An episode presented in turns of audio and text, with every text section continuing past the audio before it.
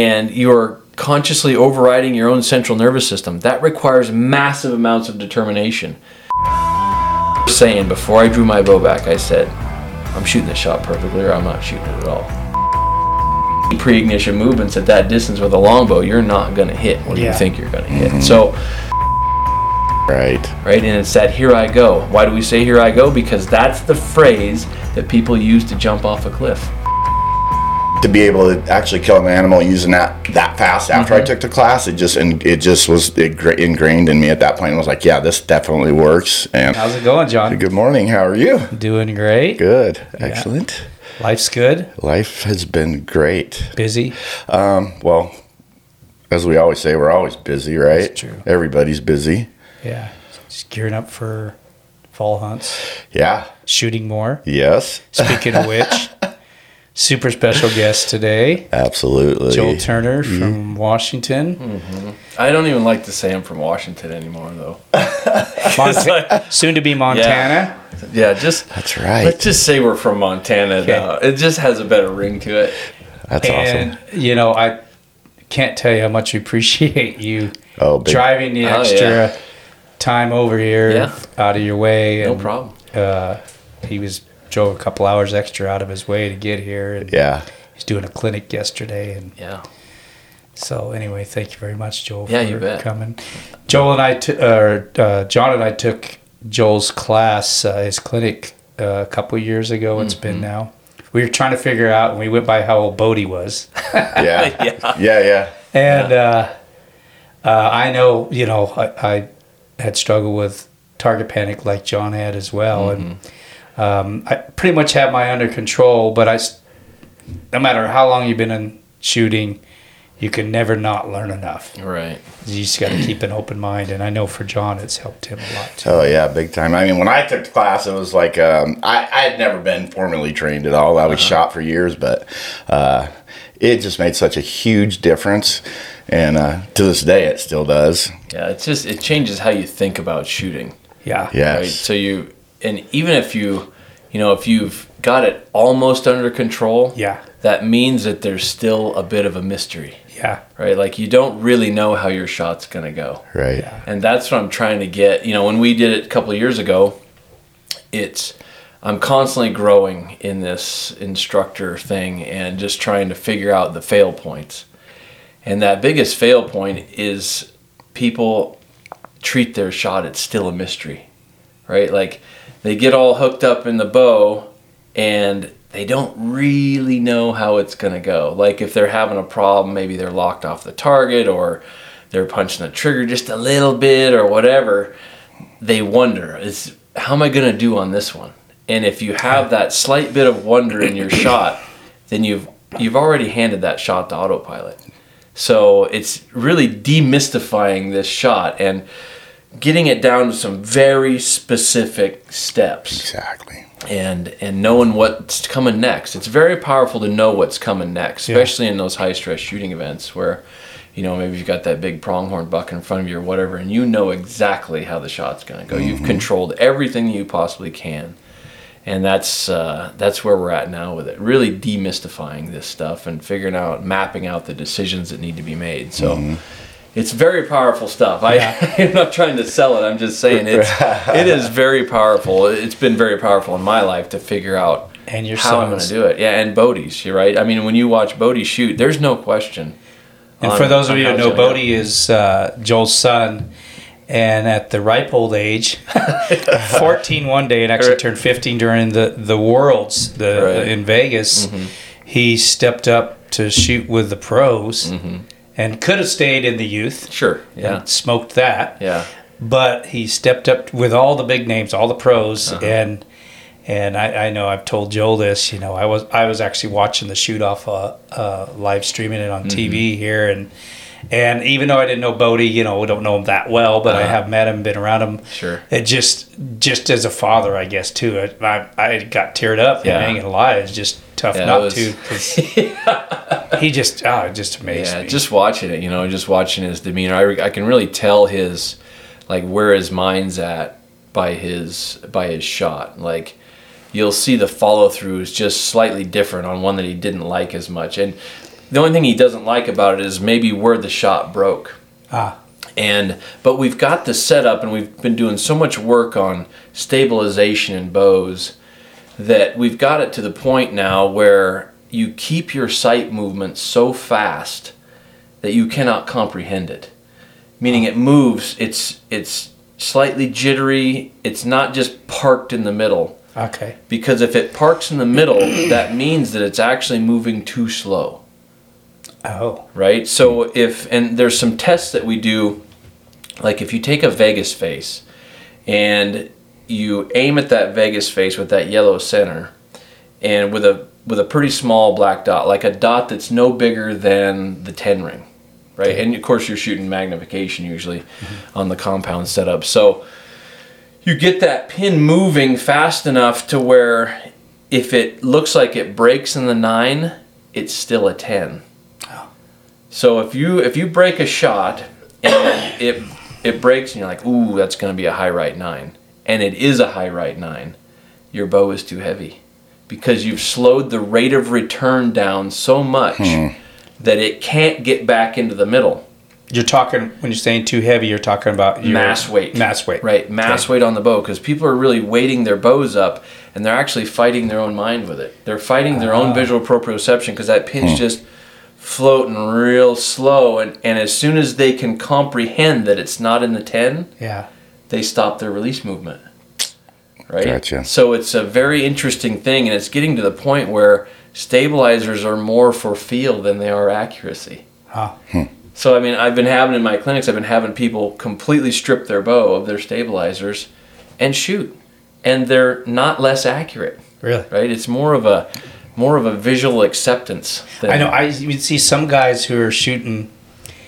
Nothing against them at all. They can shoot what they want, but like back bars and stuff on their hunting. sure, And I mean, of course, I'm thinking that's that much more weight you got to pack right. around. and but Bodie does that, and it drives me it drives me insane. But you can't argue with his accuracy, No, right? So you can't. I'm just like, but he's never been on a real big mountain hunt with that bow either. I'm like, you're gonna pack that thing up the mountain. I'm, I'm not here you are packing with your stick bow. right here I am with my one and a half pound Right. longbow. so, uh, but it's very interesting to see and to kind of shift this whole regime of heavy bows and and and lots of weight on your stabilizer. Just get that pin moving faster, and it when you the faster you get your pin moving, the easier it is to let it go. Right, just to step away from it because it's it's as good as it's going to get anyways. Right. and getting people to that point where they can just put the pin on and then just step away from it because there's way more important stuff Yeah. than than aiming, right? So- And honestly, not to cut you off, but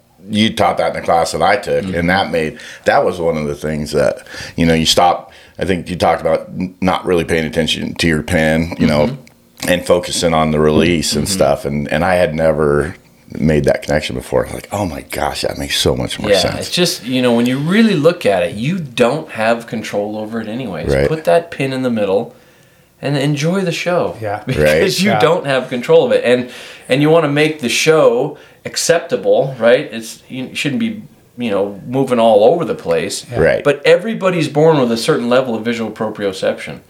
You might be steadier than me. It there's nothing I can do about that. I can put as much stabilization on my bow as I want, but if I slow it down to that point of you're fighting it, Mm-hmm. then you've just degraded your accuracy with it, Yeah. and you've degraded how you think in a shot. So now most like this stuff that you're talking about, um, aiming, Mm-hmm. uh, it's almost it can just roll over into scopes too, as well Oh, as far as as far as that. So 'cause we do have some, you know, a lot of viewers that aren't necessarily archery hunters, but they're gun hunters, and I've like I was kind of you and I were talking about. Mm-hmm. I told you at the crosshair thing how once it's on there, you just Yeah, it's a bit different with rifles. Like I've just, I just filmed my online rifle course at Shot IQ, and uh, we do a lot of aiming stuff in that. Whereas it's different when you deal with a magnified optic because it's they're on the same focal plane. Ah. The spot you want to hit and the reticle are on the same focal plane now, so they're both in they're both in focus. So what do we look at, right? Mm-hmm. Whereas in archery, they're not on the same focal plane. Gotcha. So in rifles, you want to focus on the spot you want to hit. Okay? Because it's going to be in focus. And if you focus on the spot you want to hit, then the reticle always has something to attach to.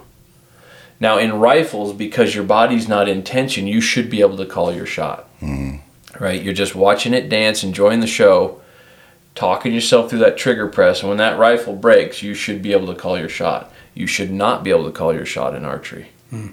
You should not be able to call it because the, the pin is moving faster, right? Gotcha. So in rifles, you get, you know, if you're shooting a heavy rifle, the more steady the rifle is, that's cool. But it doesn't, it's not so attached to accuracy as we think, right? It's going to blow people's minds. Like, or what if, you know, because I mean, I can stand, standing unsupported, and I do that drill a lot, especially in the online course. We talk about how to actually stand and shoot because it's not like Olympic shooting. You're not wearing a shooting jacket and all mm-hmm. those things. You're out in the field, and there's different methods of actually raising your arms and setting the rifle in somewhat of a cradle to get the left and right movement out of it because you have forces coming from each side of the rifle.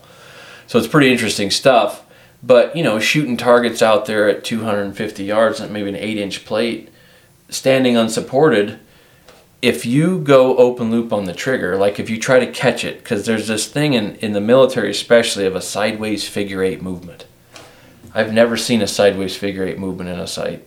But they talk about how you start pressing the trigger as it's coming in mm. and you catch it, right? You're supposed to get through the trigger right when it gets to the apex of that. That's going to be open loop on the trigger, but that's Right. been taught for literally centuries, Huh. right? And it still is in, it's hmm. in firearms instruction today. If you don't mind, I, I just wanted I wanted you to give just a little bit of your background. Mm-hmm. And I know we got right into talking Yeah, about right. Oh, yeah. but just so people Jump right understand that, that I just didn't swing by and pick you up downtown and say, "Hey, Joe, we want to come talk about this." Right. So uh, in the in the firearms world, I pressed the trigger on a 30-30 for the first time at five years old, Huh. and the second time I pressed the trigger on that 30-30, I guarantee I about yarded it off the rifle. Right. so it's funny because you get one chance. You get one chance in life to shoot a perfect shot. Mm-hmm. And then as soon as your body feels the recoil, it instantly formulates motor programs around it. And that was me at five years old. So at five, I shot my dad's 30 30. And oh, I thought I was such a man at that time, right? But I remember the second shot was an absolute nightmare. the first one was good, but the second one was an absolute nightmare. So then I progressed. BB guns were my thing, Yeah. right? Growing up, BB guns, BB guns. My we all got.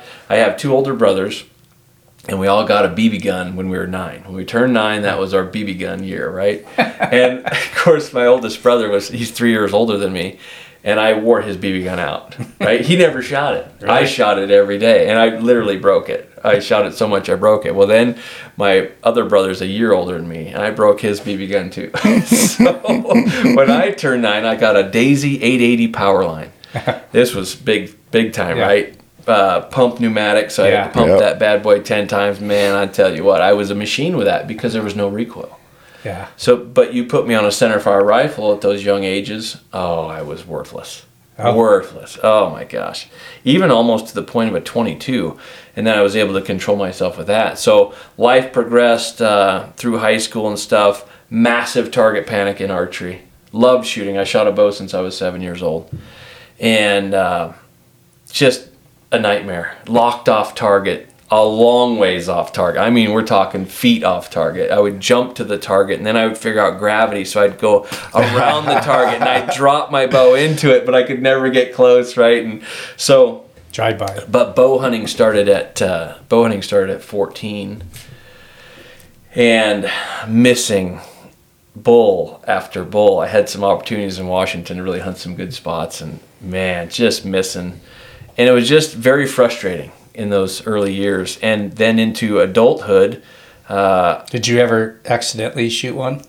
uh, yeah, I mean, I, I killed some stuff, but Yeah. not not very much. I killed my first deer with a bow at 15. I remember I shot that deer at 15 yards, Ah.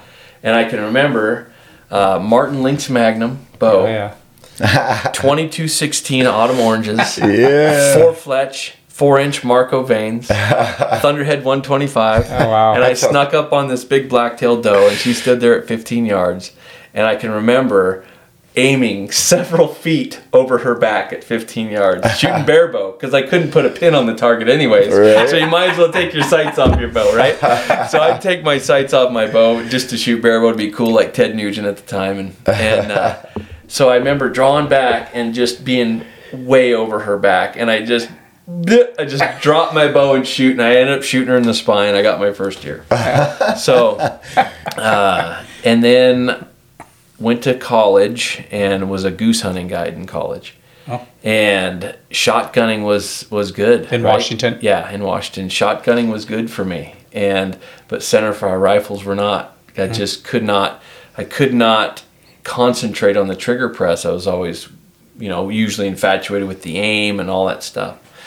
So uh, through college, I got in with USDA Wildlife Services, and then got out of college and started working for USDA, which was all air rifle work, Oh. uh, animal damage control, starlings, pigeons, all that stuff. I was I was damn good with an air rifle. I even wrote a wrote a manual for the USDA Nice. on how to shoot these Oh, air wow. rifles. Right, shotgunning, awesome. But then you put me on a coyote contract. I was not your guy. And it frustrated the heck out of me because I could shoot. I, at this point with rifles, now I'm starting to gain some control. I could shoot rifles on a target, but I was not your guy for coyote contracts and anything that required centerfire work. So then I became a cop in, let's see, I was 24 years old. I became a cop, and I just, that was my determination well. I'm like, I can't screw this up. So in the academy, I, I bought when I was 21. I bought a Glock. Of course, a Glock's got kind of a squishy trigger on it, and by God, I couldn't hit anything with it. Right? I would always shoot low and left. I'm like, gosh, these these pistols always shoot low and left. Well, what's the matter with these sights? Right. You know, so it's because I was yanking that trigger. So knowing that, when I got in the academy, I bought a 1911. Right, much shorter trigger stroke, and I shot it much better. Right, so not realizing that I had done a mechanical fix to a mental problem. So during the academy, I started to gain some control of my shot and got some instruction, but the instruction was always front sight, front sight, front sight. The instructors would repeat that over and over and over again. I'm like, yeah, I don't think that's the problem, right? I don't think I'm aiming incorrectly. So during the academy, uh, one of my buddies, he was he's still a cop. I just retired, but he's still a cop, and he was not going to pass firearms. So in the academy, I sold him my pistol, right? sold him my pistol so that we did a mechanical fix to his mental Right. problem, and I bought another 1911 that Oh, had an even funny. better trigger in it. Nice. So, so in the academy, I ended up taking first in my class in firearms, right? Did And he pass that too? He did. He passed with like I don't know. It was in the 70s. It was like 71 and a gun, right? So, so he passed it, and then uh, so, but that's where I found my passion for instruction oh. really you know i loved working people through drills and, and helping them out and and i got just a little taste of that. Actually in the academy they let me run some run some courses for for my class. And then i was a cop for two years and then i uh, i was going to get laid off at an agency so i went to another agency and there was a couple of stipulations. I'm like i want to be a firearms instructor and i want to be able to i want to be eligible to be on the swat team uh, for the county and so I was granted those, and I, I became a firearms instructor two years into my police career. And at that same time, I got hired at the academy as an instructor, hmm. just a brand new instructor. So that put me through some of those paces, and that's where I really started to figure out how am I going to get this new police officer to concentrate on a trigger press when somebody's trying to kill them, right? And that was a driving factor for me to really start to figure things out. But I was still in the archery world not controlling my shot. And so here I am now, I'm on the SWAT team, SWAT sniper, right? They put me instantly on the sniper crew because I could shoot a target well, right? but if they had seen me try to shoot a coyote or some big game animal with a rifle, I guarantee you they wouldn't have put me on the sniper crew. So there I am fudging my way through this thing, trying to figure this all out, and I started to gain control of things in the firearms world in a big way and started to figure out, oh, I need to talk myself through this trigger, not Right. knowing any of the science of what I was doing. And then, and I know this story is getting long, but uh, so in bow hunting, still now I'm starting to gain control of my shot in tournaments in front of people, but in bow hunting, I don't know how it's going to go. Right. Right. And that scared the hell out of me because I didn't know how it was going to go in the lethal force sniper world. Mm-hmm. If you ever had, Yeah. That's needed- not a good feeling, Right. right? Because you're thinking, I'm thinking back to all the coyotes that I've missed, Right. Right, and how's it going to go when I got to put lethal force on somebody that's that's holding a hostage or something like that? So that dro- that drove me. That the cop world, the SWAT world drove my determination. But the sounding board was always bow hunting. Because you don't get in that many gunfights as a cop, but you hope to get in Yeah. lots of stressful shooting environments in the bow hunting world Right. or in rifle hunting world. So that was always my sounding board. So I'd have some success, some failure, but I wouldn't blueprint it. Right. So then uh, years progressed. I became the lead firearms instructor at the academy for the state full time, and that's where I really got to do the experimentation that I needed to do. That's that's what allowed me to do the paths of research to figure out neurolinguistic programming, visual proprioception, open and closed loop control systems. Because I had some some key people. so I starting to develop this program of of concentration and how do we actually perform in high stress shooting events. And I had this one gentleman that was fairly high up in the academy, and he told me one day, he says, What you're doing works, but it's not right. I'm like, Okay.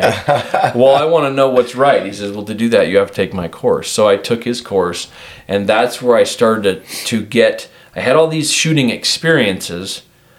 But I didn't have the science, right? Mm-hmm. What science am I working with? So that class actually illustrated to me the science that I was working with, and I was able to mesh that with the experiences, and that is how Shot IQ was born. Gotcha. Gotcha. Really starting to figure out the fail points of human beings in high stress shooting events. Hmm. And so then, you know, in the sniper world, that was that became no question on how it was going to go, right? And in the bow hunting world, that became no question on how that was going to go. But it took some real digging deep turning points, right? Like you had a turning point when you came to the clinic. Exactly. You got to get to the point where I'm doing it this way no matter what because it's how it works, Right. right? It's not what I teach at Shot IQ is not Joel Turner's opinion, right? I when I was growing up and I was searching for the the answer, the solutions, I was always dealing with people's opinion and no fault to them, but there's a lot of good shooters out there that don't know how they do what they do. hmm And that doesn't help anybody. Right. Right? It doesn't help me or anybody else to to watch this professional archer and go, "Man, I wish I could do that." And you ask them some questions and they don't know how they do what they do. Right? They've got a specific way that works for them, but it's not necessarily science based, so it doesn't work for you. And that's I've completely tried to change that approach. There's nothing that I tell people that works for them. It's it's just that's not the way it works, right? So nothing works for them. They have to work for it. Mm-hmm. But I teach people what work needs to be done and then how to actually do the work hmm. in their high stress shooting event. And it's just it's very powerful stuff. Yeah. So Yeah. So there you go. That's my life history of, of Joel Turner and Shot IQ.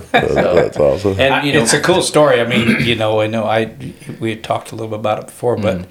but to for you to come from that point Mm-hmm. to hitting uh, a vital shot on an animal target, Mm-hmm. Sure. you know, like 3D, Sure. at well over 100 yards with no sights at all, with your with your stick bow is just like.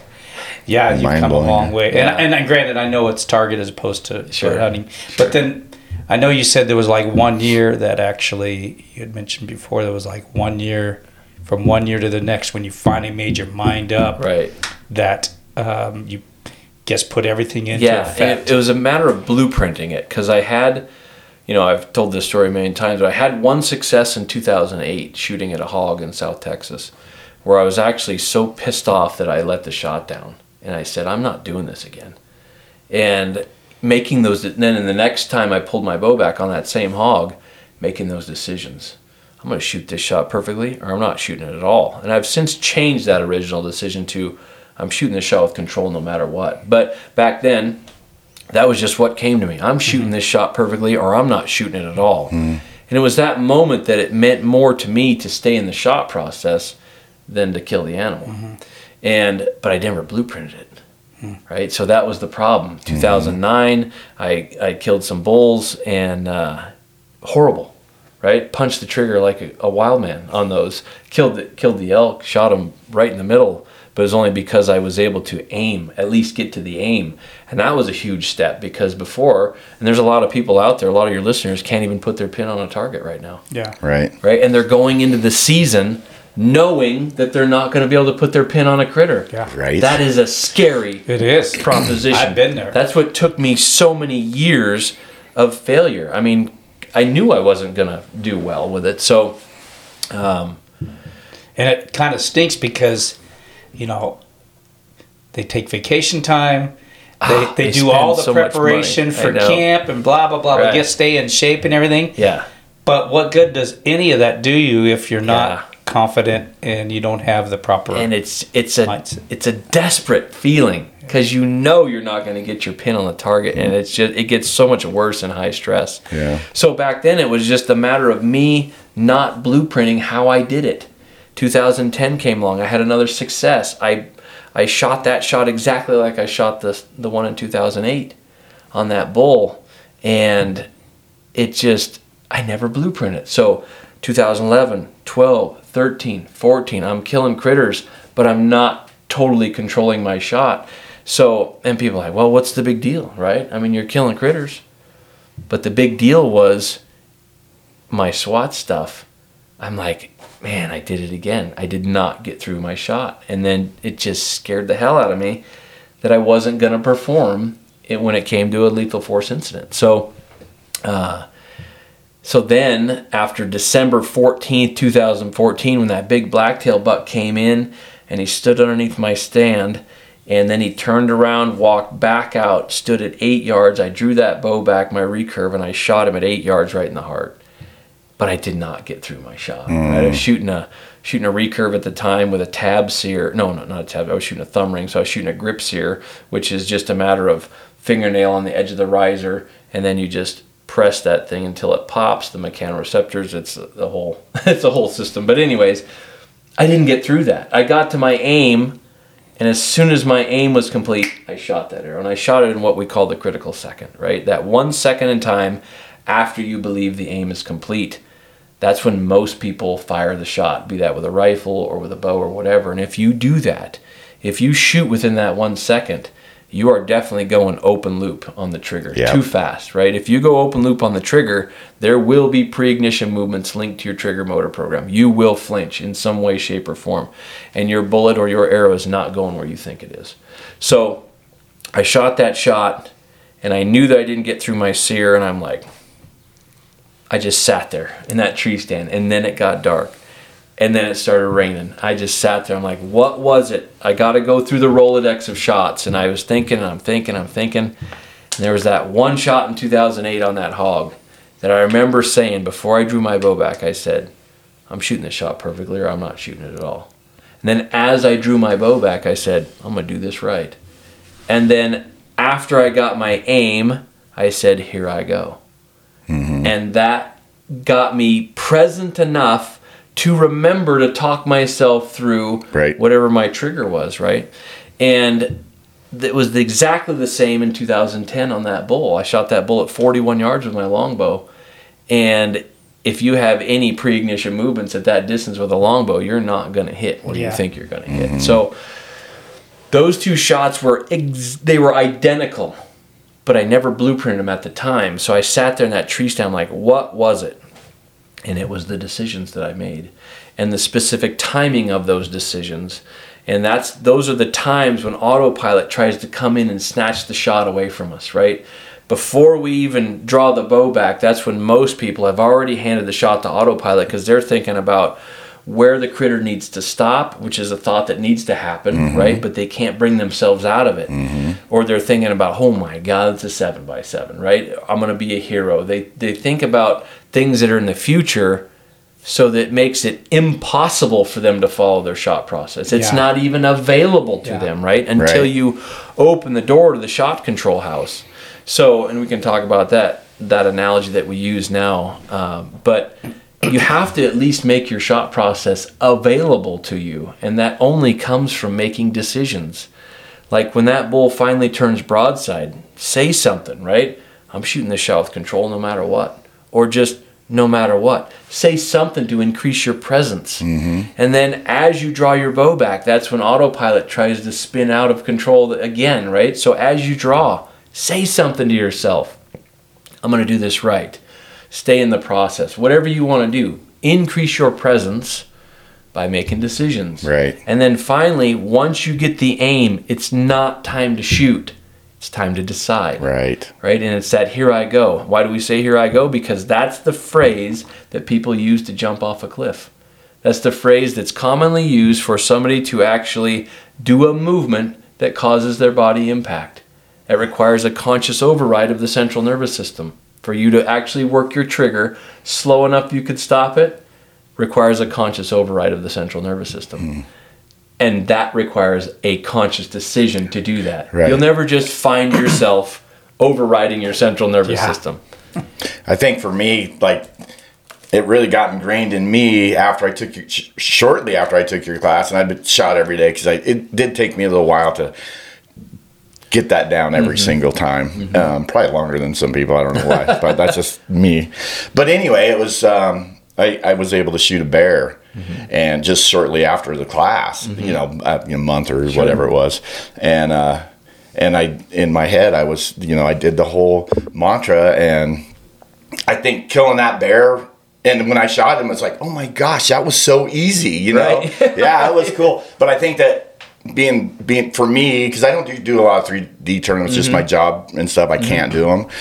So for me to be able to actually kill an animal using that that fast after I mm-hmm. took the class, it just and it just was ingrained in me at that point. I was like, yeah, this definitely works, and uh, Right. yeah, so it was. I, I think that helped me out. And people always ask me, how long does your program take? How long does your program take? I, I tell them, it takes you one shot. right.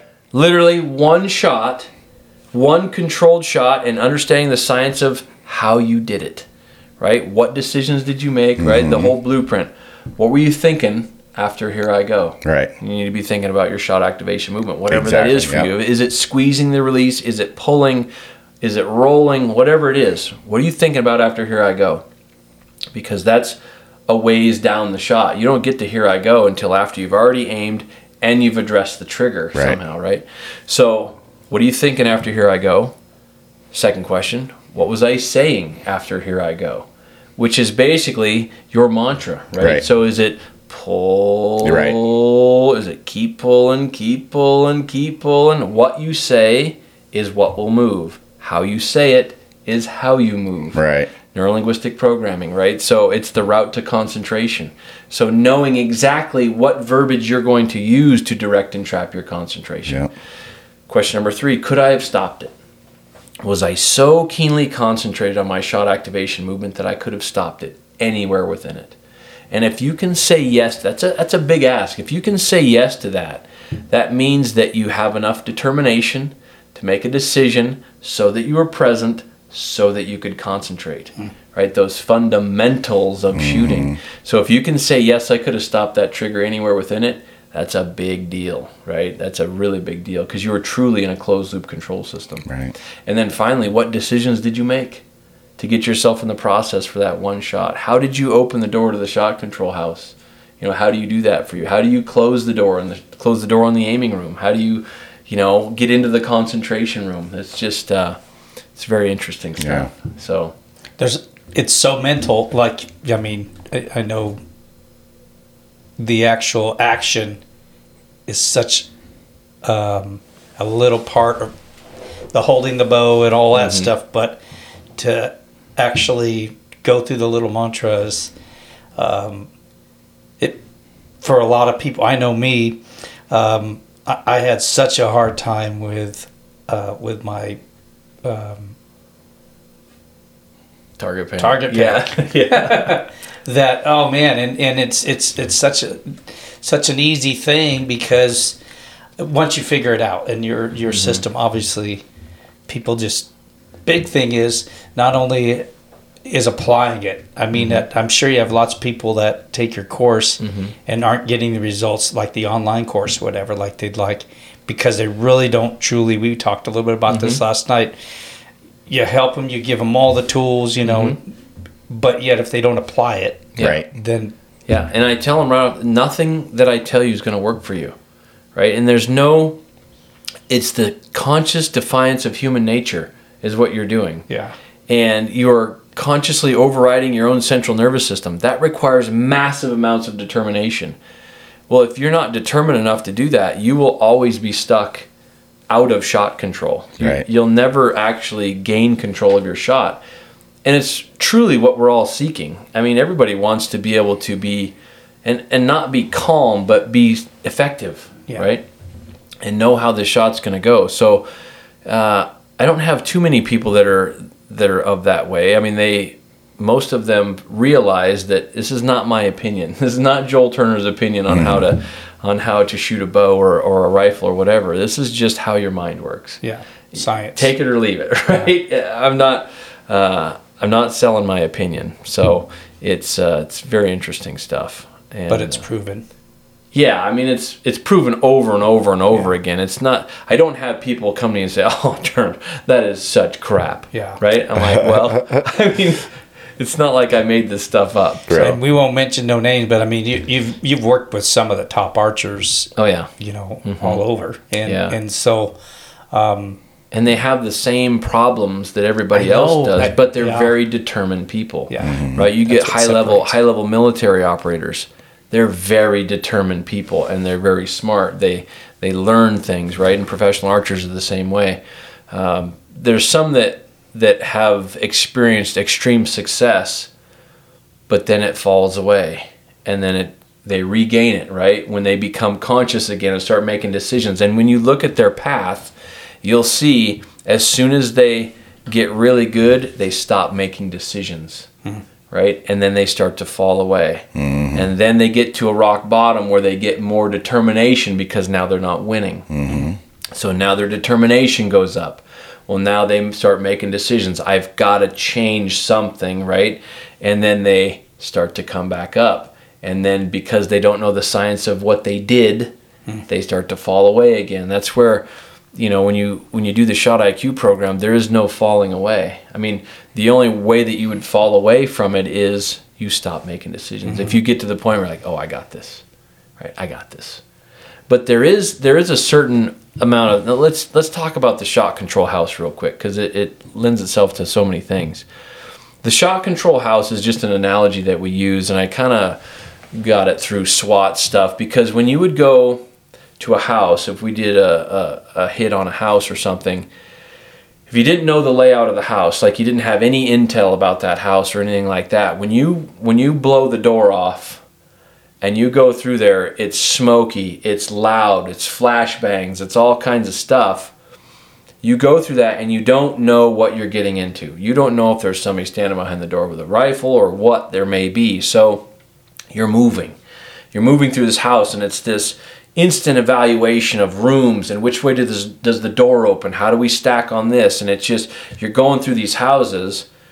Well, then you get another SWAT call out and it's at the same house. Mm. And you've been through that house before, right? So you know that Tweaker Bob stays behind the closet, right, in this one bedroom or whatever. So Right. it's you start going so now they've replaced the door but when you blow that new door off it's the same inside right so we you have a better idea of how to move and when you train you get the first rep through a house and then you know the floor plan right That makes sense. so your shot is the same way. So when you are all hooked up on your bow and you're about to take this shot, you believe the shot is imminent. Like maybe that buck turns broadside, or or you're at a big tournament and you're about to shoot this shot. You are on the porch of the shot control house, but the door is closed. Mm-hmm. Right, your shot process lives inside the house, but your door is closed. It's not even available to you at this point.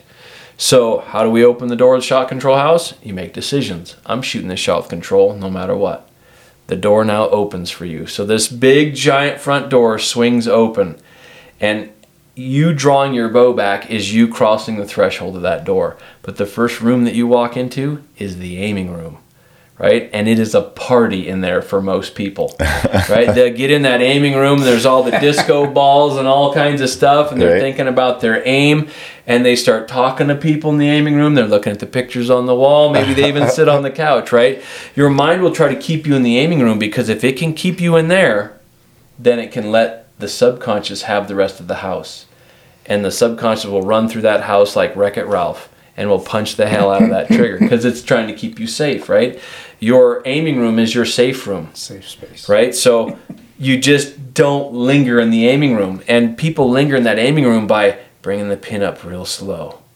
And then as soon as it gets close, it slows down and it stops. It locks. You just sat on the couch. Right. you're now you're now in there with all your friends, right?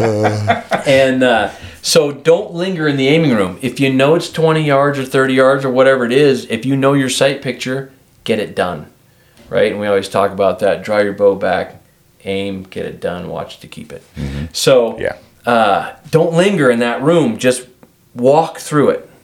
Get it done, but then you got to get out of that room. You got to close the door. So the mechanical signal that you are now close the door on the aiming room is you addressing the trigger.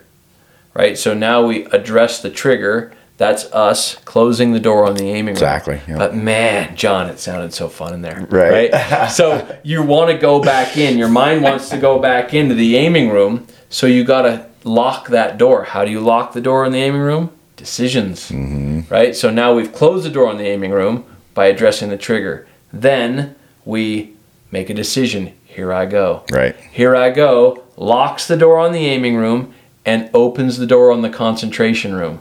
But here's the problem concentration room is on fire. so, this is where it gets into how much determination would it take for you to walk into a room that's on fire knowing that you're going to get burnt? Massive amounts of determination to do that, right? So, for your mind to walk into this room knowing there's an explosion that lives in there, you're going to get burnt, right? So the determination's got to be deep enough that you can get yourself through that door of the concentration room. But here's the other problem you can only walk fast enough that you could stop your step anywhere within it. Closed loop, right? Yeah. So you are walking yourself through this release movement all the time. You've got, oh my God, it's a seven by seven. When's this thing gonna go off? I'm gonna be a hero. So you've got all these thoughts that are coming in, and you're trying to move slow enough you could stop it through this room, getting burnt the entire time, mm. knowing this explosion's coming.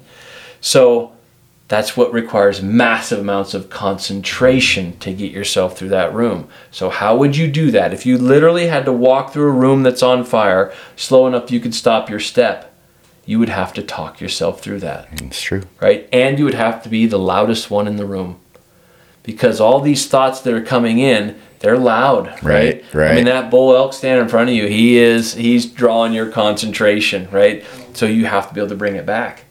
So, that's why you got to be the loudest one in the room. Right. So your mantra is not keep pulling, keep pulling. It's keep pulling, keep pulling, keep pulling. You got to use the aggression in speech. Don't change the speed mm-hmm. of it, Right. Mm-hmm. But change the aggression of it, right? So mm-hmm. you're walking yourself through that room and all of a sudden, bop, it breaks as a surprise. Right. That's you jumping out the back door of the house.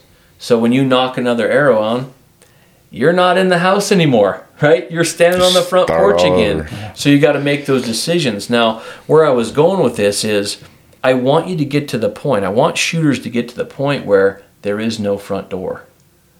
Right? So when you step up on the porch, you don't have to stand there and go, I'm shooting this shot with control no matter what. Hmm. If it's a mystery to you, you need to make that decision to demystify your shot. Hmm. But I want you to get to the point where you set an explosive charge on that door and you blow it to smithereens. So that when you walk up on the porch, you've got your, your arrow nocked and things are fairly automatic. You can just walk right in. You Right. draw your bow back and you walk in the aiming room, and there's nobody in there. That's where I need you to get to, mm-hmm. right? There's no door and there's nobody in your aiming room. So it's easier to walk through there. And it's very liberating for people that come to the class or take the online course because you learn the science of aiming, excuse me, and the fact that you don't have any control over it anyways. Exactly. So put your pin on there and you don't even put your finger on the trigger until after you have aimed. Right. And that's pretty powerful. That gets people at least to aim at the target first and see that you don't have any control over it, anyways, mm-hmm. right? So, getting everybody kicked out of your aiming room. There's no pictures on the wall, there's no furniture to sit on. Just it's a blank room that you still have to walk through. Get mm-hmm. it done, mm-hmm. right? And then you get good at closing the door on the aiming room by addressing the trigger and starting to become very conscious about that. Right. And then you increase that presence tenfold more when you say, Here I go. You get really good at locking that door. And you actually get good at going back in the aiming room if you need to. Right? So by what I mean by that is let's say that this big bull's coming in, right? And you get your bow drawn back and he puts his head behind the tree and you're like, "Oh my god, that's perfect." Right? And you get your aim exactly where you want it. You wrap your finger on the trigger. Here I go. Pull and the bull steps out of the hole. You got to stop the train, Right, right? right. You stop everything cuz now it's a new aim. So now you have to go back in the aiming room, mm-hmm. which is no big deal anymore. Yeah. There's nobody to talk to in there, Right, right? right. You just simply go back in the aiming room, fix the aim, and you get yourself back out with "Here I go." So you know how to go in and out of the aiming room. Same thing with wind. If you got big wind that's pushing you completely off the critter or whatever, you got to make an ethical decision. Is there too much wind for me to make an ethical shot? But if it's only pushing you or bumping you a little bit, you're going to have to go back. You're going to have to go back and forth, right? You may have to go in that aiming room three or four times in one shot. So be it. Right. It becomes very easy to maneuver through the house. And that's where I want people to be, right? No front door because you shooting a controlled shot is no longer a question, right? There's no mystery to it. You know exactly how you're going to do it and that you're going to do it every single time, no matter what. So that's where I'm at. That's where a lot of shot IQ folks are at. That's where certainly where Bodie is at. I hope that's where you guys are. Yeah. There's no door on your shot control house. You simply walk right in, but don't ever let go of here I go. Yeah. Here I go is it's the giant reset button. It's the giant presence button. You c- and when you hit that after your aim and after you've addressed the trigger. Here I go. Let's do this. Let's get some. Whatever you say to yourself, fill that critical second. And then you will become intensely present so that you remember to talk yourself through that Right. shot. Because it puts you in the moment in, into Yeah, that. that is for lack how, of a better word. That is how you get yourself in the moment, Yeah. right? You talk to a lot of professional athletes and they get themselves in the zone, but they can't tell you how they do it, Right. right? So it's making that conscious decision. Whatever decision you would need to make to get you to jump yourself off a cliff, Yeah. Right.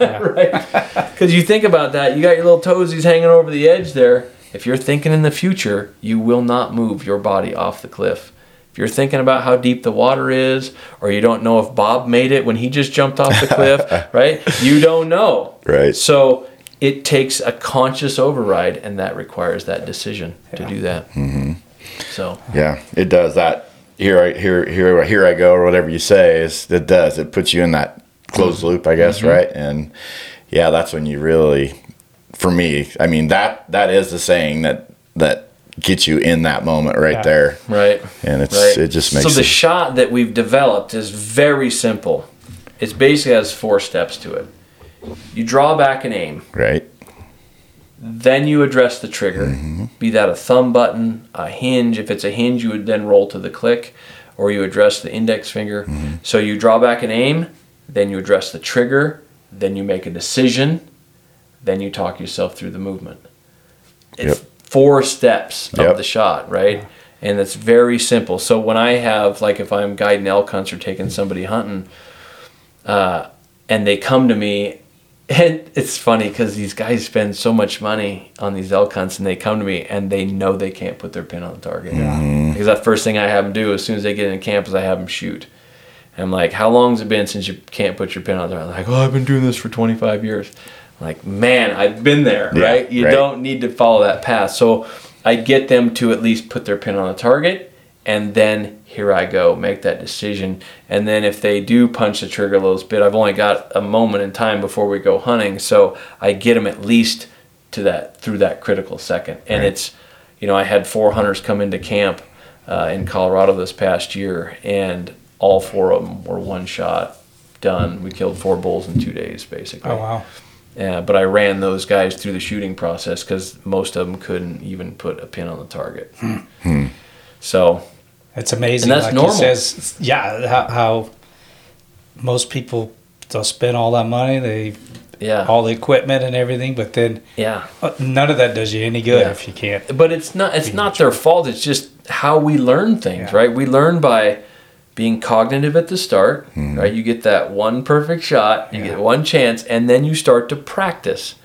Well, if you're punching the trigger, or especially if you're punching the trigger as soon as your pin gets on the target, you're Right. literally practicing your own failure. Yeah. And archery is going to be a rough road for you because the more you do it, the more efficient you get at it, mm-hmm. right? And the more just the pin just barely gets on there and you punch a trigger. Then the pin doesn't even get on there and you're thinking, why is that pin off there? And then they jump and you punch the trigger and you still hit the target like, well, whatever, you know.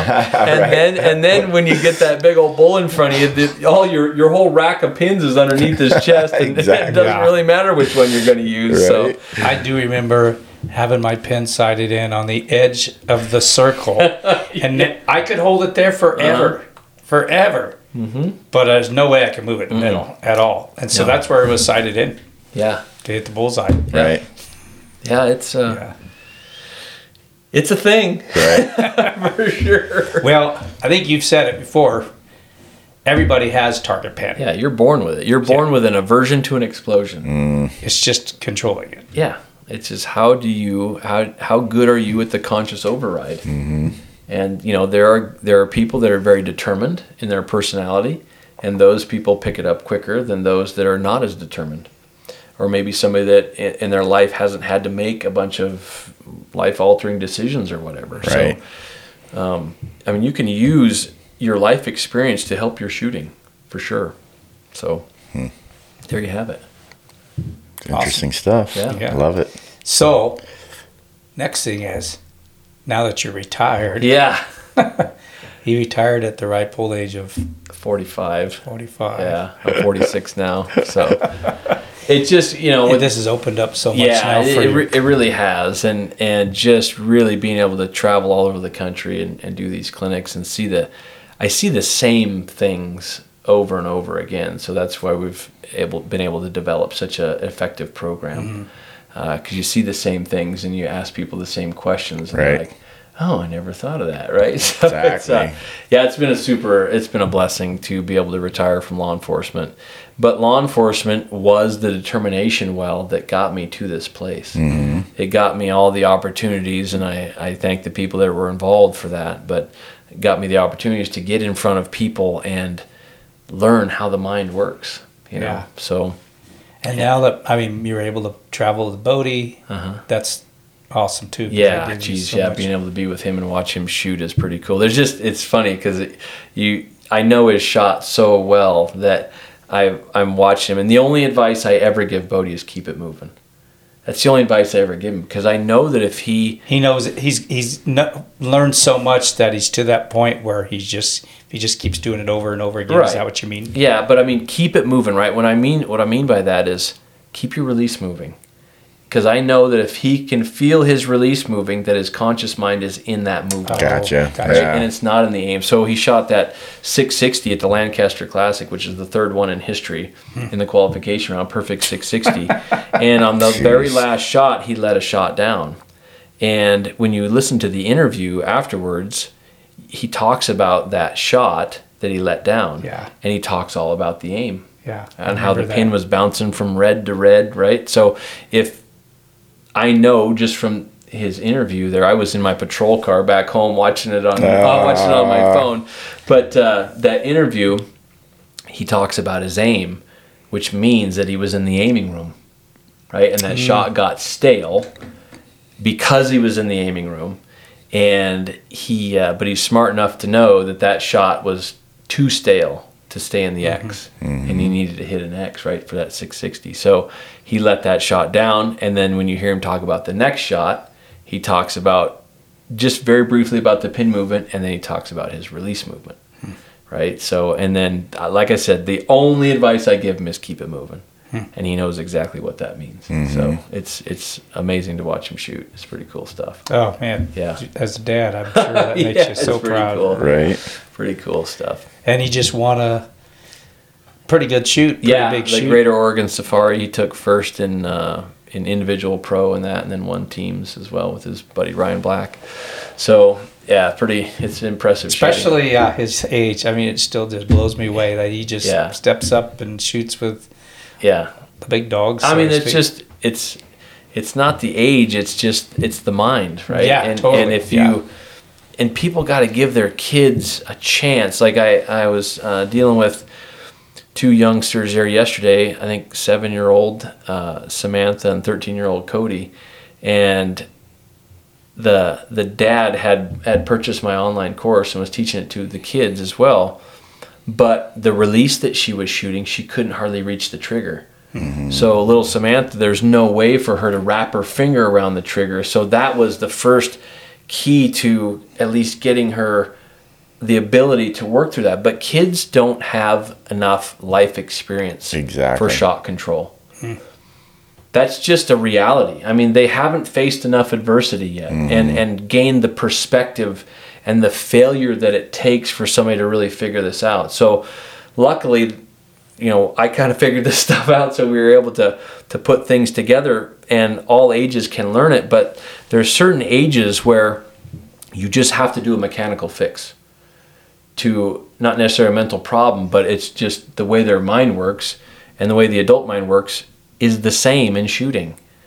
They have an aversion to an explosion. Like I watched Bodie punch a trigger at three years old, and I'm like, nah, this ain't happening. Go to your right? room. No, you're not eating dinner today. So, but when I watched him punch that trigger, I'm like, okay, I know exactly what to do with this because what do you teach a three year old? They don't they don't have any comprehension of the science and all the stuff. So, and they certainly don't have determination, and they don't have determination probably up until teenage years at the earliest, right? Bodie was different just because I was able to work from work with him since such a uh, young age. But tension activated releases, tension activated releases for kids, amazing creation in the archery world, right? Hmm. I don't necessarily like using them for adults because the release basically makes the decision for you. Hmm.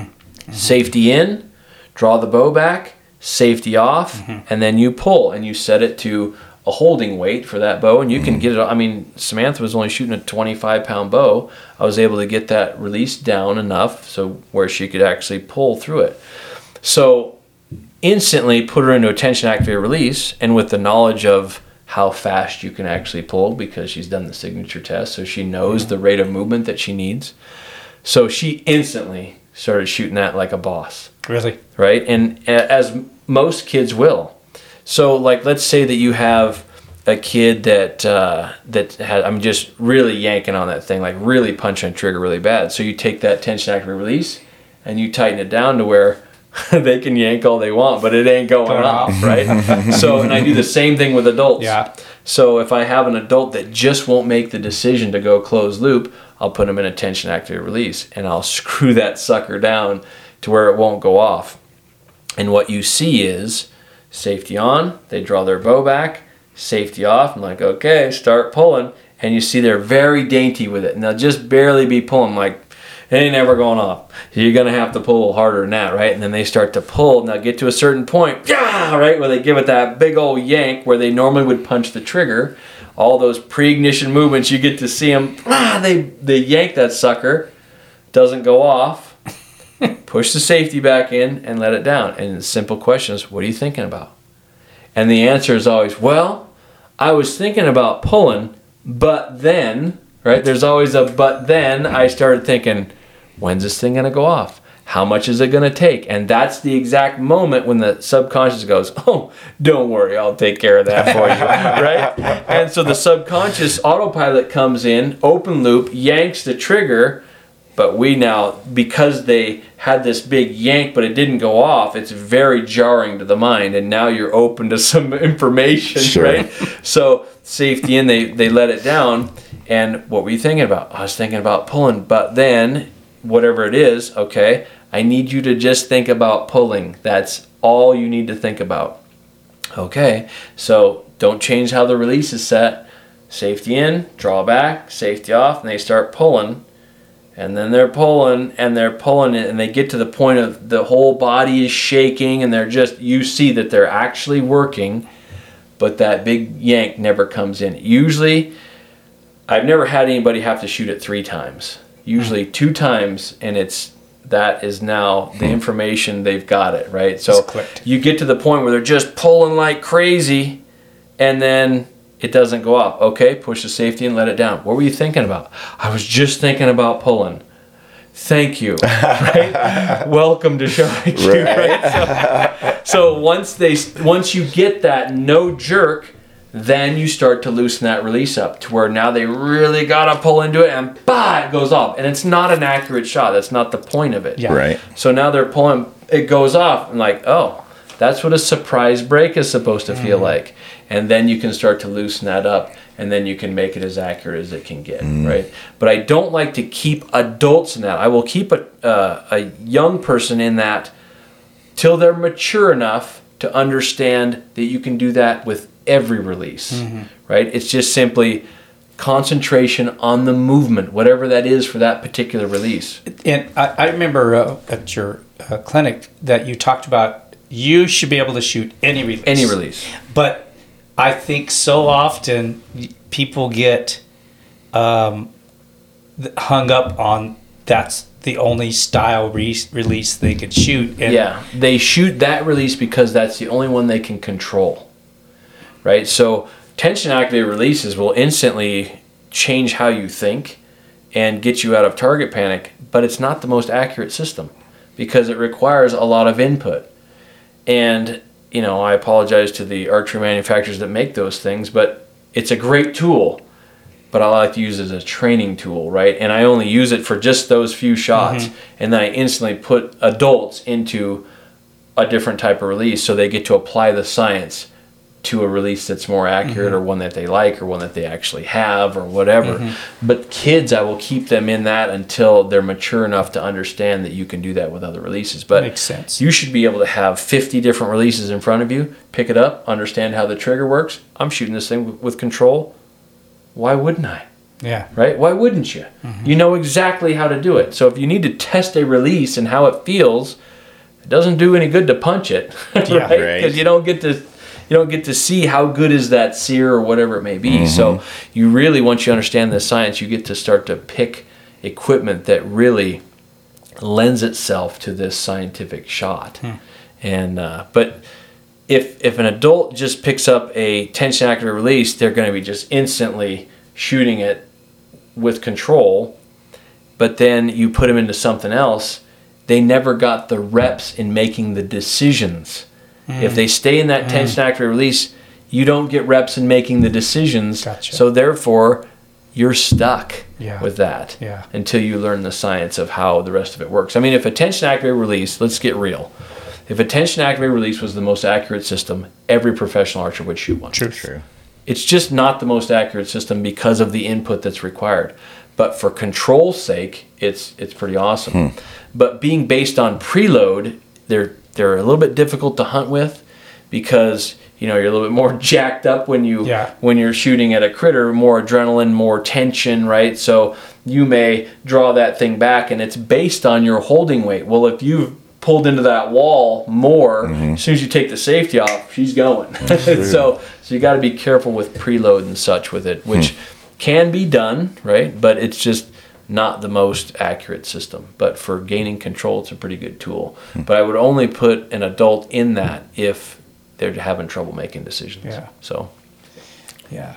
There's a lot of different, yeah, I've, I've seen some throughout the years that they're basically trying to fudge, for lack of better words, um, when all it is is just the mental part. Yeah, it's a mechanical fix to a mental problem. Yes. and, and the archery industry is built around Yeah. target panic, essentially. It's like true. the one trigger. I remember the one. If I, I remember the name, I'm not going to say it, but but you pulled the trigger and pulled it back, Uh-huh. and then when you let off, then it um, it, it was opposite. Yeah, Do you remember that Oh, one yeah. by chance? Yeah, yeah. When your hand or your there's all kinds of them. There was Yeah. ones back in the '90s, uh, one made by Golden Key called the Answer, and it The had it. Did you ever remember that one? I don't. know. So it had a pin in it to where when you pulled the trigger, if you pulled it slow, the pin would come up against this basically a fork in the road.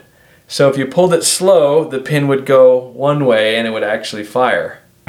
If you pulled it fast, it would go the other way Really? and get jammed into the into the wall of the release. Huh. So you literally could not Boy, punch that's this release. more of a mine. Oh yeah, you couldn't So- punch it, so it was funny because back then they're like, "Oh, let's see if you can do it." Turn. This is when I worked in a bow shop. This is 1993, right? Worked in a bow shop. Like, let's see if you can do it, Turner. I'm like, "Oh, I can do it." Right on a blank bale.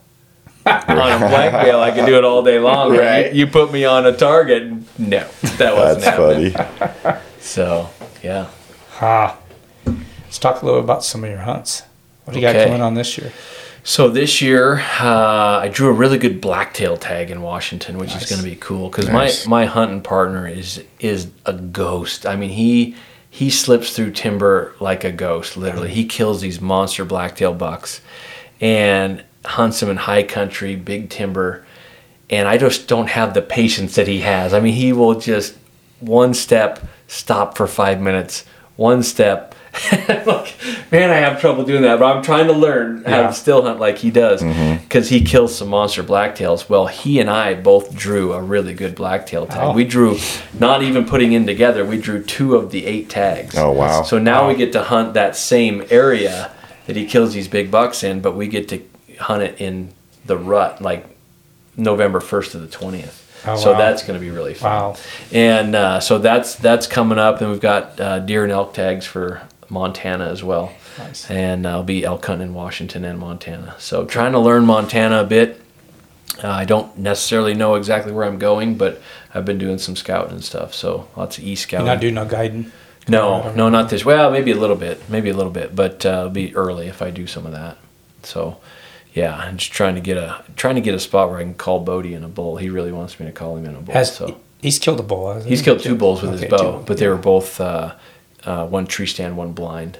Oh, so okay. he really wants me to call him one in, which Oh, would be fun. Yeah, Absolutely. Because you've won the world. I mean, I know elk calling contest as opposed to Yeah. elk hunting is different, Yeah. but but you you I've won- years ago I won the world championships in the pro division twice, 2008 and 2010, and uh, so you can call. Yeah, I've I've done some calling. I've got very simple ways of calling these bulls, and of, by by humanizing elk calling, and and uh, I didn't learn how to call elk by by watching elk. I mean, I learned the sounds from elk, but I literally learned how to call elk in by watching bar fights as a cop. Really? Oh, absolutely. Right? You watch human beings, which are simply mammals that have no inhibitions, and Right. it is literally like the elk woods. That's I mean, so uh, as an example, there's a lot of there's a lot of people that will go in to the elk woods and they will do challenge bugles, which is pretty much any bugle with a chuckle, right? Any bugle with a chuckle. Now, this is a very this is a generalized statement. There's there's people that are way smarter than me on elk vocalizations, but I can do just about every vocalization that an elk can do on a mouth reed. So I had to figure out how do I how do I humanize this stuff because we don't speak elk, but when you bugle with a chuckle, a chuckle is a bull to bull communication, mm-hmm. right? So if I was to say to you, Darrell, we're going to the bar, okay? We go to the bar and we're both standing at the front door.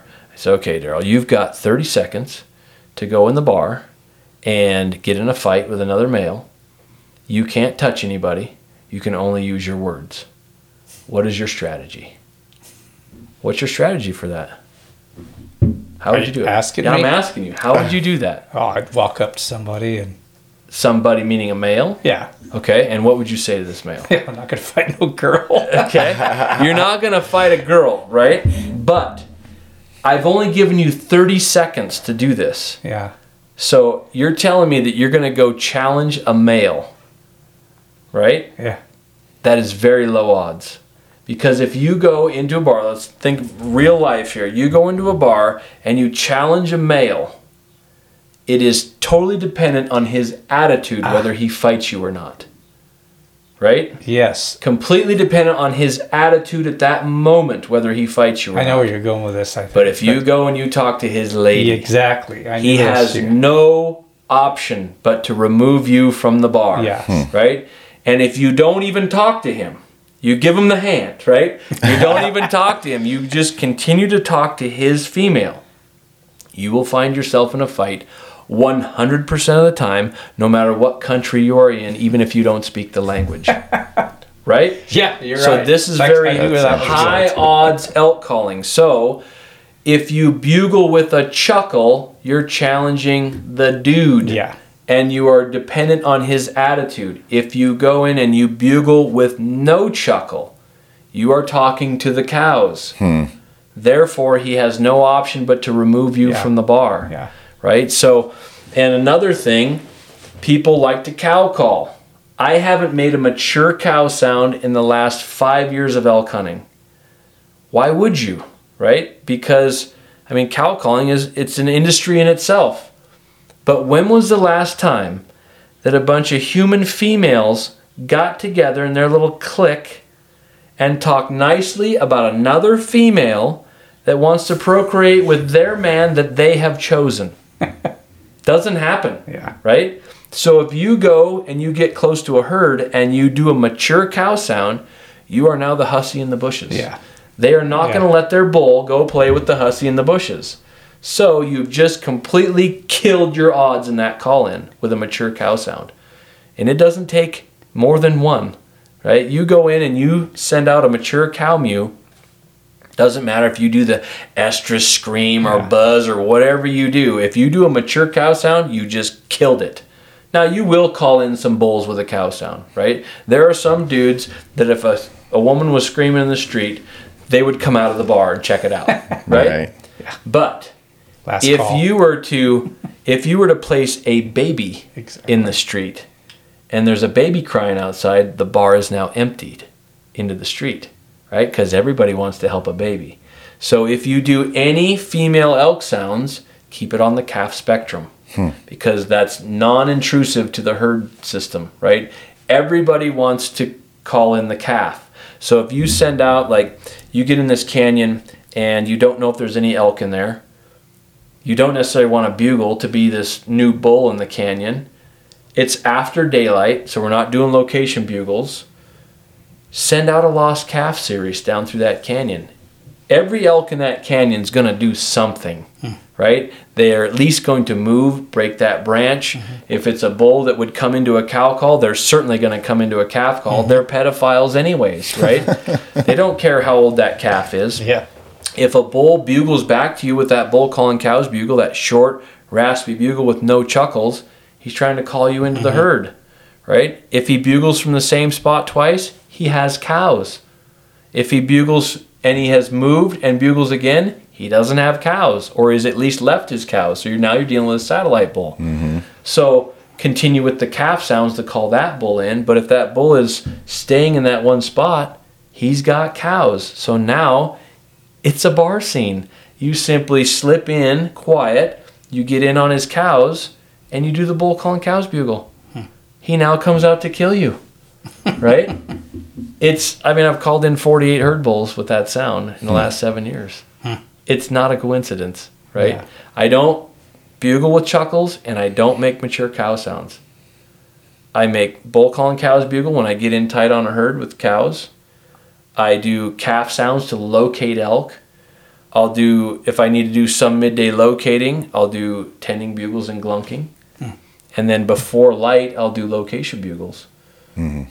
That's pretty much it, right? I think um, the glunking people don't realize hmm. how effective that is. Right. I mean, you think about what that sound is. It's a it's a sound of a bull tending an estrus yeah. cow. Yeah. So if you get yourself in a bugling frenzy, bulls are all over, cows are mewing, everybody's bugling, carrying on. You if you get in there and you know you do your bull call and cows bugle, that's what everybody's doing. So it mm-hmm. doesn't really matter. Yeah. So now you got to become the cool kid in the locker room, right? Because as soon as you glunk, mm-hmm. as soon as you're in that frenzy and you glunk, you are now the cool kid in the locker room. You got one. Hmm. Yeah, because you, when you hear them glunking, they're right on the They're cow. on them, right? So now everybody's, hey, he's got one. Yeah. And the whole frenzy will move to you. I had a bull do that. That was hung up, and I was I was doing the bull cow Mm-hmm. call, um, and he would bugle and everything, but he didn't realize I was actually closer to his cows than he was. Mm. And when I glunked, he he was raking a tree up there. I Oh, mean, yeah. he ran Uh-huh. as hard because now I'm right by the girls, Right. and and you're glunking. yeah, yeah. shot so my recurve at yeah, like nice. 12 yards. Nice. But, yeah. So raking, very effective, is almost the exact same thing as a bull call calling cow's bugle. It is it is a, a display type of thing, Mm-hmm. and they will come into it just like they do a bull call calling cow's bugle. Um, I just like to make noise, so. but uh, yeah, so I mean, it's it's pretty simple. My elk calling system is pretty simple. It's not my elk calling; it's just how they work, right? Yeah. I, I like to look at the science of of things. It's just mammal biology. Yeah. You look at a bar scene, just step back one night and watch. Watch what happens, right? And you'll get two people that are in a parking lot. You'll get a dude, a dude and his wife. This guy's yelling at, at the wife. This guy will yell back first, right? So he bugles back to him with a challenge bugle. So he'll bugle back with chuckles, right? and then once he starts across the parking lot, he doesn't stop till he gets to where that guy is or was. Mm. So there's no hang up spot with the bull calling cows Yeah. bugle. They just he he only hung up Never because he heard was that raking. analogy, but Yeah, it totally makes. He Right. only he only hung up because he was raking a tree, yeah, right? So if you send another bull calling cows bugle past him on that, he will then lose his mind. yeah. I mean, I've had people, drunk people, walk past me to get to the other guy, and I'm standing there in full uniform, right? like, what are you doing? And they just walk, like their eyes are rolled back in their head, just like a big old bull, right? And they just walk right on by me. Hmm. so, I mean, these bulls really, truly get in a trance almost. They're Oh, yeah. so That's pissed true. off. Oh man, They just Yeah. like that bull I shot in 19. I mean, that thing walked into 10 yards and just started throwing stuff off the ground with his antlers. It was just amazing. Hmm. So, and that bull, I mean, we're standing in the open, big cedar trees, but we're standing. There's no vegetation around us. Seth and I are standing 10 feet apart. Huh. And this bull just, I thought he was going to walk right over Seth, but he just, he stopped at 10 yards and just starts pitching sticks and mud and stuff in the air. So, yeah, it was pretty fun. got a uh, real memorable hunt you want to share with us? Oh my gosh, Probably a lot of them. Yeah, there's so many. Um, I remember in uh, 2005, I had a good a good mule deer tag in Washington, and I was shooting bare bow, compound bare bow with a release. Now, because in 2005 I was such a trigger puncher, I bought a uh, what was called a can't punch release, which was a an index finger trigger that had two triggers on it. It had a solid trigger that didn't move, and the other trigger was just up above it. So if you punched the trigger, you actually moved your finger away from the real trigger. so you had to like lay your finger on there and then work your finger back this way to actually make it go off. Wow. And uh, so I had my and I shooting bare bow, and I had this setup specifically made for my point on was 70 yards. So at 70 yards, I could put the point right exactly where I wanted, just like a sight pin. Right. So I remember I was it was snowy and that was really crunchy snow, and I was by myself, and I I'd found this nice buck five by five muley, and I'd lost him. I don't know where he went to, and I I was creeping down this one ridge, and I saw him down there bedded. And I, I remember ranging him, and he was 80 yards. I'm like, okay, I got to get closer. So I, I'm inching forward, just crack, crack. I mean, the, the snow was just crazy, Right. crunchy, frozen ice. And so I got to 72 and I'm ranging. I'm like, oh, I need two more steps, right? So I do two more steps and and uh, I get to 70 yards exactly, and he's bedded, facing away from me. And I remember drawing my bow back, and that release made decisions for me, right? Because I knew it wouldn't work if I punched it. So I I drew my bow back, and I put my it was downhill slightly, and I I hooked into that release, and I remember just working through that trigger. Bah! I shot that shot, and I hit that buck in the shoulder at 70 yards bedded. I watched the arrow fly down through. I whap it, hit him, and he comes running at me, comes uh-huh, closer. Uh-huh. I get another arrow on. I draw my bow back. He's now 40 yards broadside, stopped, and I yarded. I yarded that release like I mean it's a can't punch, but I managed to punch it. But my, out, huh? my arrow did not go anywhere close to where I needed to. And uh, so I tracked that. I missed that shot, an easy shot. Just I mean it was like yeah yeah yeah, up it went and and uh, didn't make any decisions on that one. I I I watched that buck bed down and I, I had to leave him overnight and uh, he I mean he died shortly thereafter but I I wasn't gonna st- it was getting really cold that night and, and uh, Did want to take a chance. yeah so I remember I remember going in there the next morning just right at the crack of daylight and he was he was laying there it was really cool to, Nice. to see him there but man what a shooting nightmare that was oh my gosh Yeah. yeah so that was that was one for the ages but uh, yeah there's lots of stories out there Elk. Elk well the most memorable elk was that one i was just talking about that Oh. bull I, I drew a special tag in washington and and uh, funny how it all came together we met these fellas that i actually grew up with and uh, they were uh, native americans so they they get to hunt that unit every other year Oh. and so they had some pretty good intel but they weren't willing to go where they needed to, this one bull it was Oh. funny because we were standing there talking to them i met them in the in the road we had hiked into this place they were able to drive in so they drove in and and, and i'm looking at this kid eh, kid i mean he was just a little bit younger than me and i'm looking at him and i'm like man you look familiar he goes you look familiar too and i said well, my name's Joel Turner. He goes, oh, I'm, you know, so and so. I'm like, oh yeah, I grew up with you. Went to the same high school, and his dad was sitting in the passenger seat, and I shot bows with his dad for years because Oh. they were old finger shooters, right? Yeah. And uh, so there's a guy that's sitting in the back, and he's not saying anything, right? And so we, you know, we're BSing and stuff, and and as we're sitting there talking, I can hear this bull bugling, and he's way down by the river, and it is a nasty nightmare to get down there. I mean, I don't even really know at this point how to get down there. And this old boy's just sitting in the back. He's not saying nothing.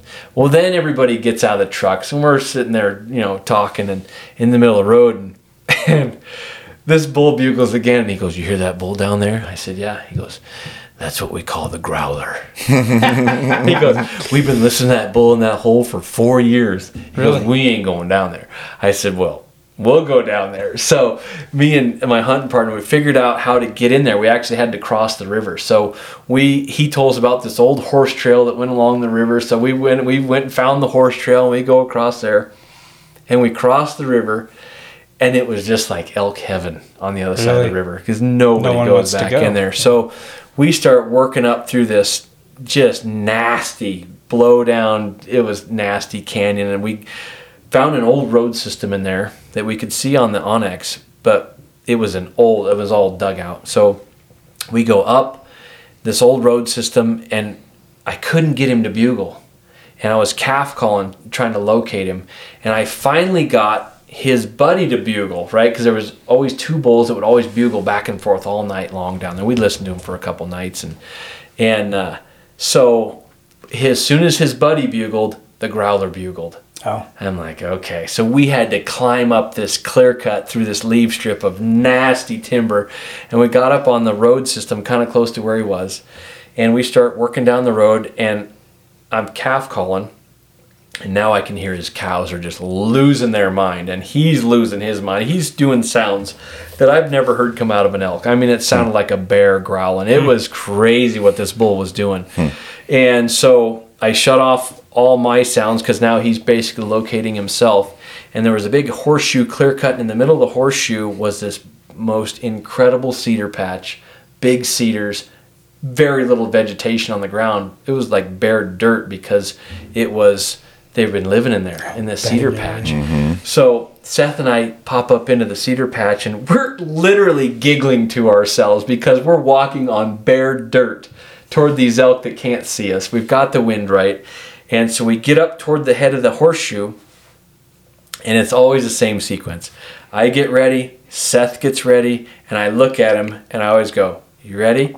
Yep, I'm ready. And he knows I'm going to do the, the bull calling cows bugle. So mm-hmm. we can, the elk are about 50, 60 yards, but we can't see them. They're in the jack furs, all kinds of stuff.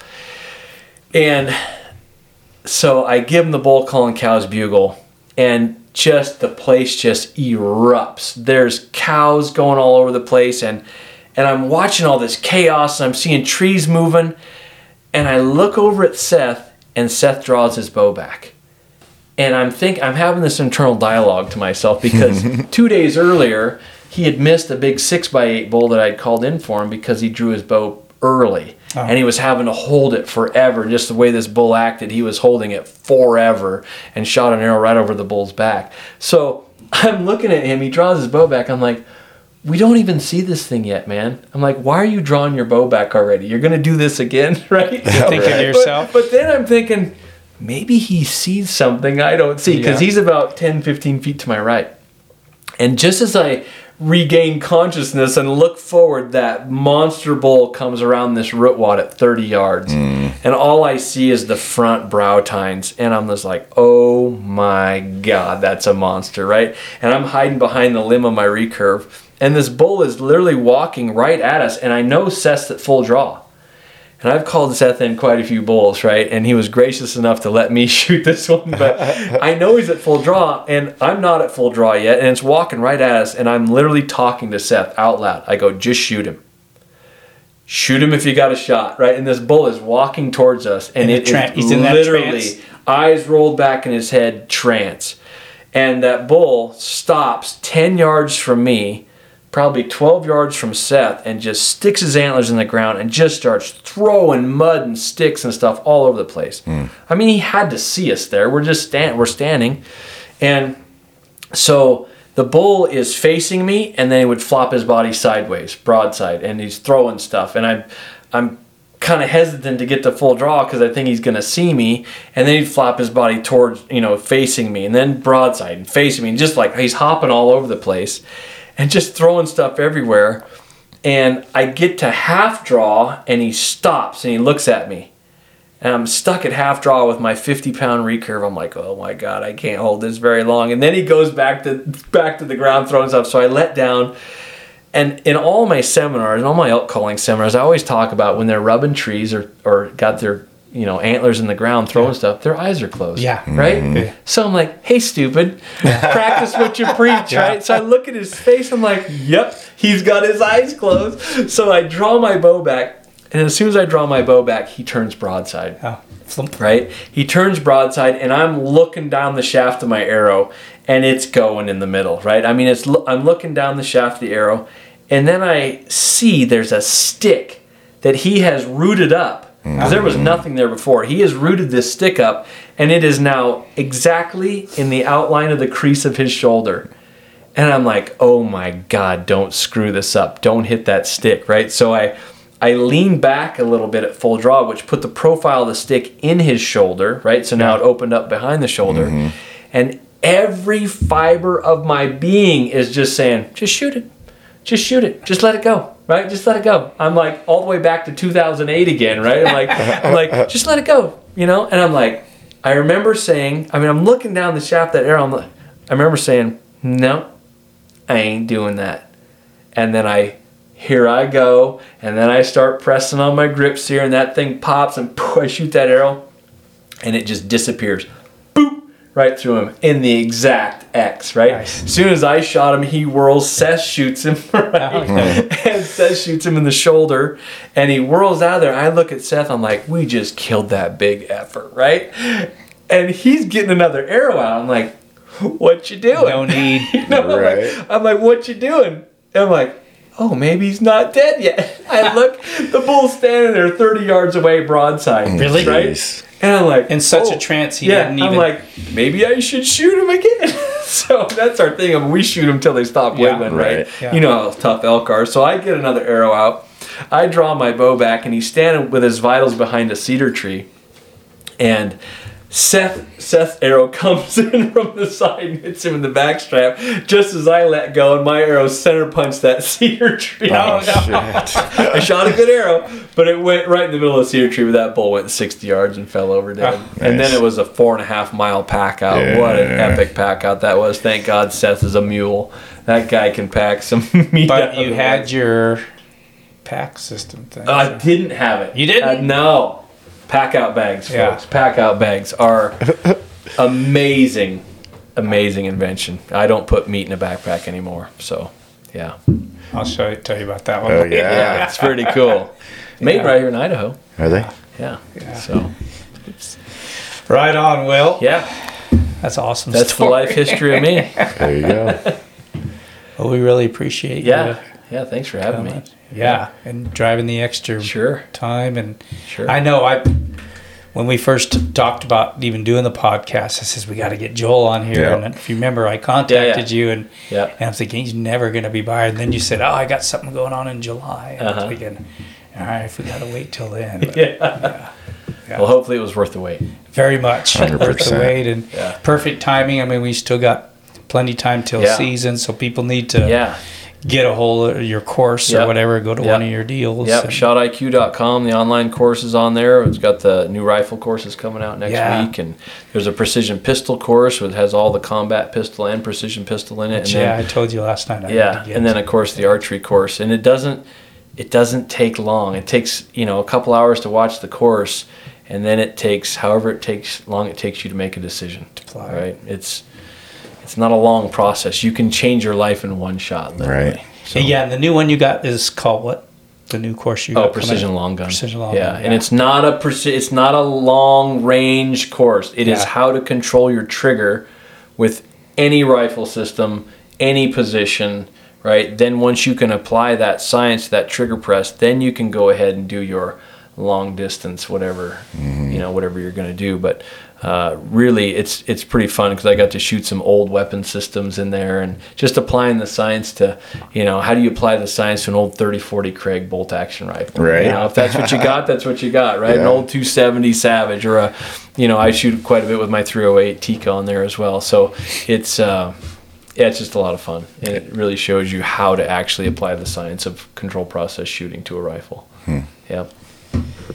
Awesome. And Yeah. thank you for, I mean, like the clinic, like I said, I know John and I both got a Yep. ton out of it and Oh, 100%. highly recommend it Yeah. to anybody. appreciate it. And, and yeah, no matter how long you've been shooting, you can Yeah. always, as Oh, long as you got an open mind and, and like, Yeah. like we've said. It, it it's better. definitely dispels some rumors that are Yeah. out there that have been around for decades. Right. Yeah, for Yeah. sure. No kidding. Yep. Yeah.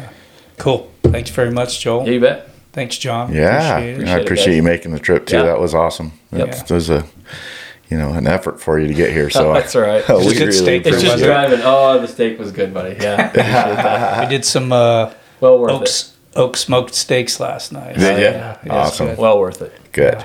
Cool. Thanks everyone for your support. Appreciate it, and we'll see you next time. Yes. Thank you. Cool.